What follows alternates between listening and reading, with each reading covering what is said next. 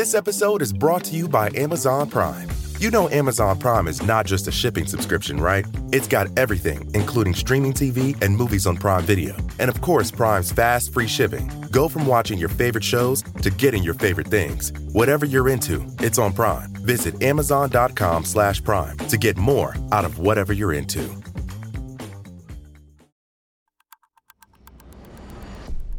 Today is Thursday, September 26th, 2019. On this day in 1989, 1995, and 1997, one of the most prolific serial killers of all time, Harold Shipman, killed three different elderly women in Hyde, a town in northwest England. The victims, Elizabeth Mary Burke, Dora Elizabeth Ashton, and Bessie Swan, were not strangers to Shipman. They were his patients. This episode is brought to you by Amazon Prime. You know Amazon Prime is not just a shipping subscription, right? It's got everything, including streaming TV and movies on Prime Video. And of course, Prime's fast, free shipping. Go from watching your favorite shows to getting your favorite things. Whatever you're into, it's on Prime. Visit amazon.com slash prime to get more out of whatever you're into.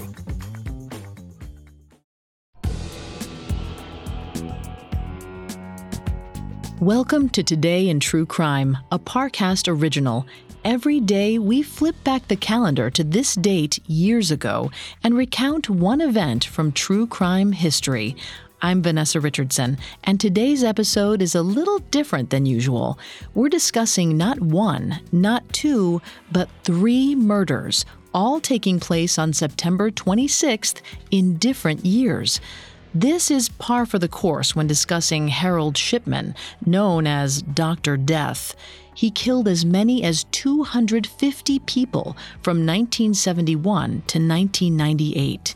It's hard to find a date when he didn't take a life. Due to the graphic nature of today's crimes, listener discretion is advised. This episode features discussions of murder. Extreme caution is advised for listeners under 13. Before we explore Shipman's serial killer career, let's go back to Elizabeth Burke's murder on Tuesday, September 26, 1989.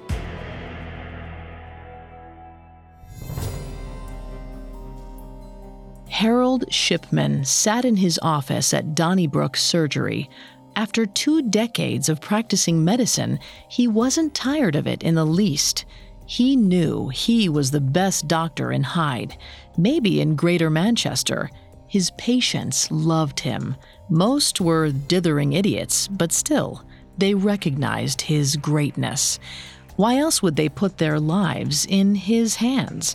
He was the only one who qualified to keep them going, or to decide that their time had come. Today, he was going to visit the home of Elizabeth Mary Burke. She was 82. No reason to keep things going, he thought to himself. Everyone always wanted to keep their dear old mothers alive for as long as possible, no matter the true quality of their life.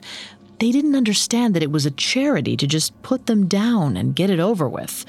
Shipman had watched his own mother die slowly and painfully from cancer. No one had shown her the mercy he now dispensed. His mind flashed to the dozens of patients he'd made these decisions for. Shipman felt pride in being able to help them. At least, that's what he liked to focus on. But always, at the back of his head, there was that pleasure he took in watching them die. There was a rush knowing that one moment a patient had been alive, and the next they were dead because of him, because of the power he wielded. He reached down into a drawer and pulled out his stash of diamorphine.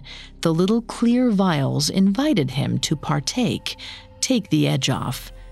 No, not now. He had to make the five minute drive to Elizabeth Burke's house. Killing her would be a greater rush, he promised himself. Removing one of the vials, he packed it in his bag with his other equipment and walked out the office door. he immediately encountered various staff members and his wife, Primrose, who was his receptionist. Several of the younger doctors were always trying to get his opinion. All these fools in the offices at Donnybrook Surgery would never understand his methods. They weren't as smart as him. They knew half as much and obeyed orders from distant administrators who knew even less. Some administration.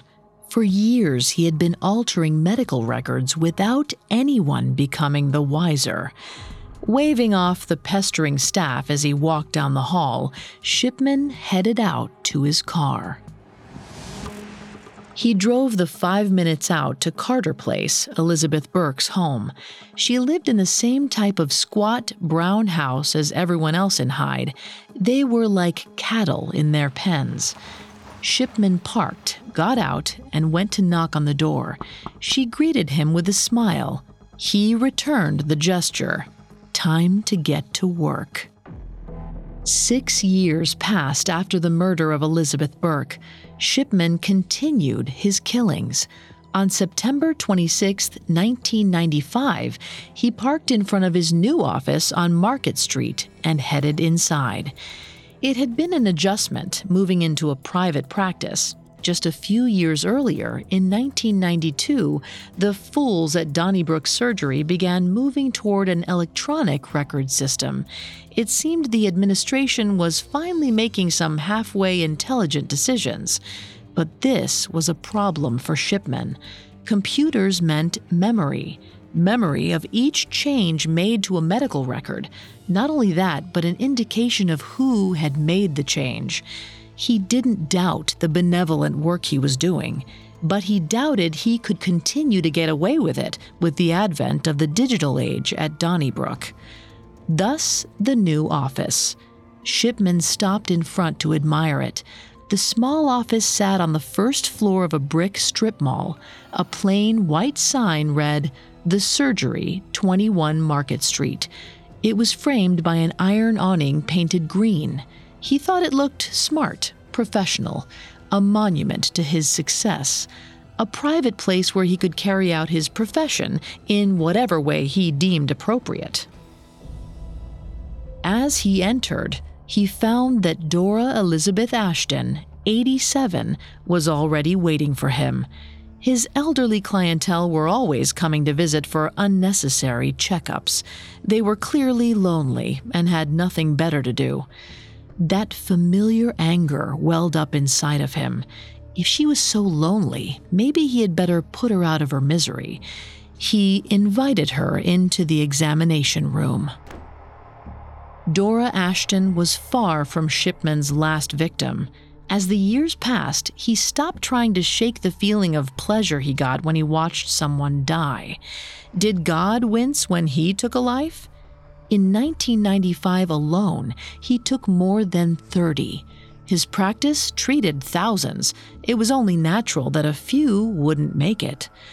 By Friday, September 26, 1997, his practice was thriving. No one was closer to discovering his methods.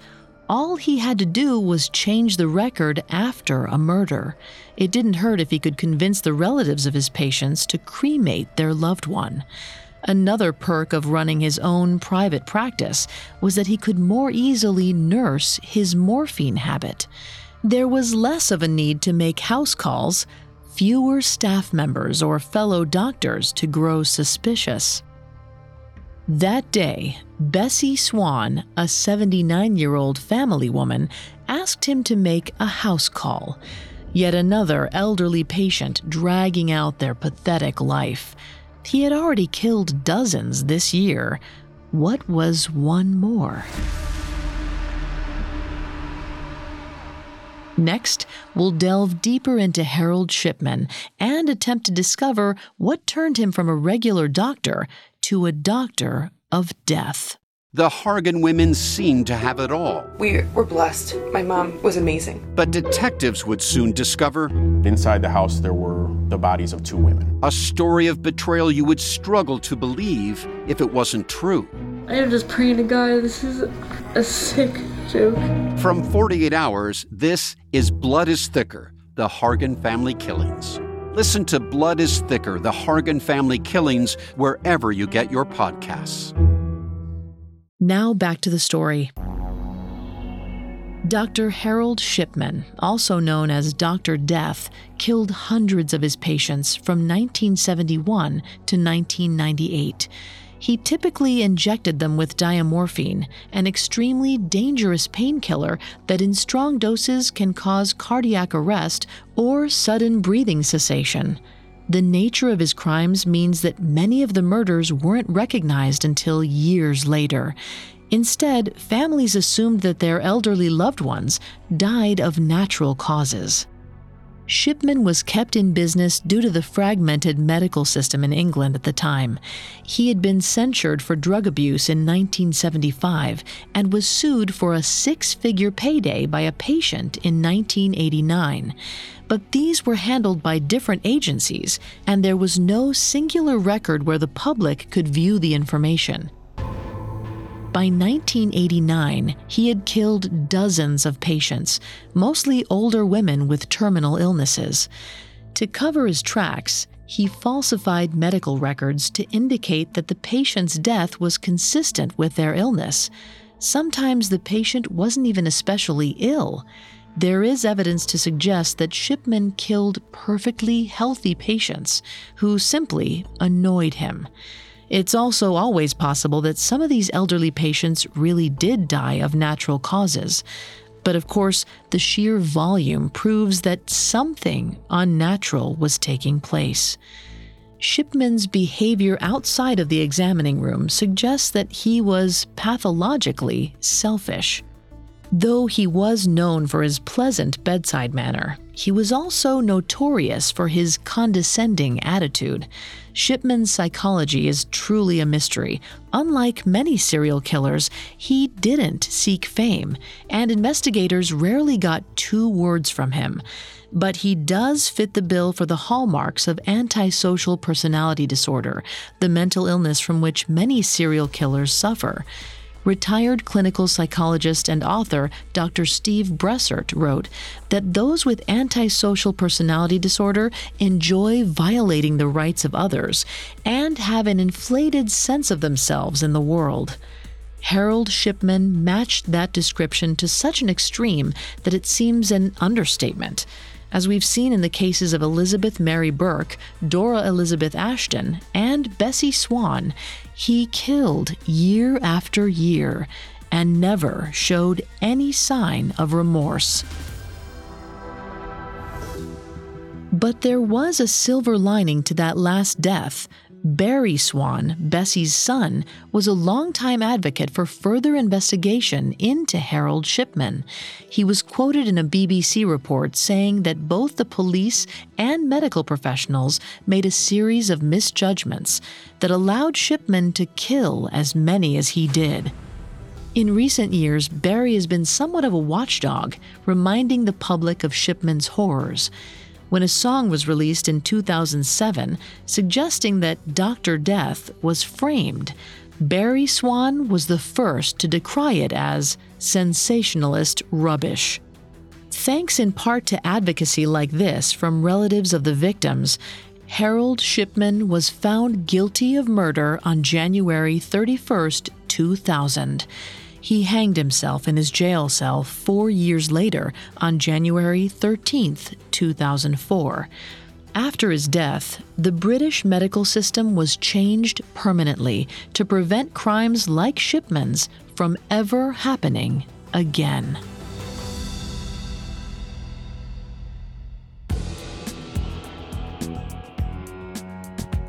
Thanks for listening to Today in True Crime. I'm Vanessa Richardson. For more information on Harold Shipman, check out the episodes of Serial Killers that dive deeper into the case.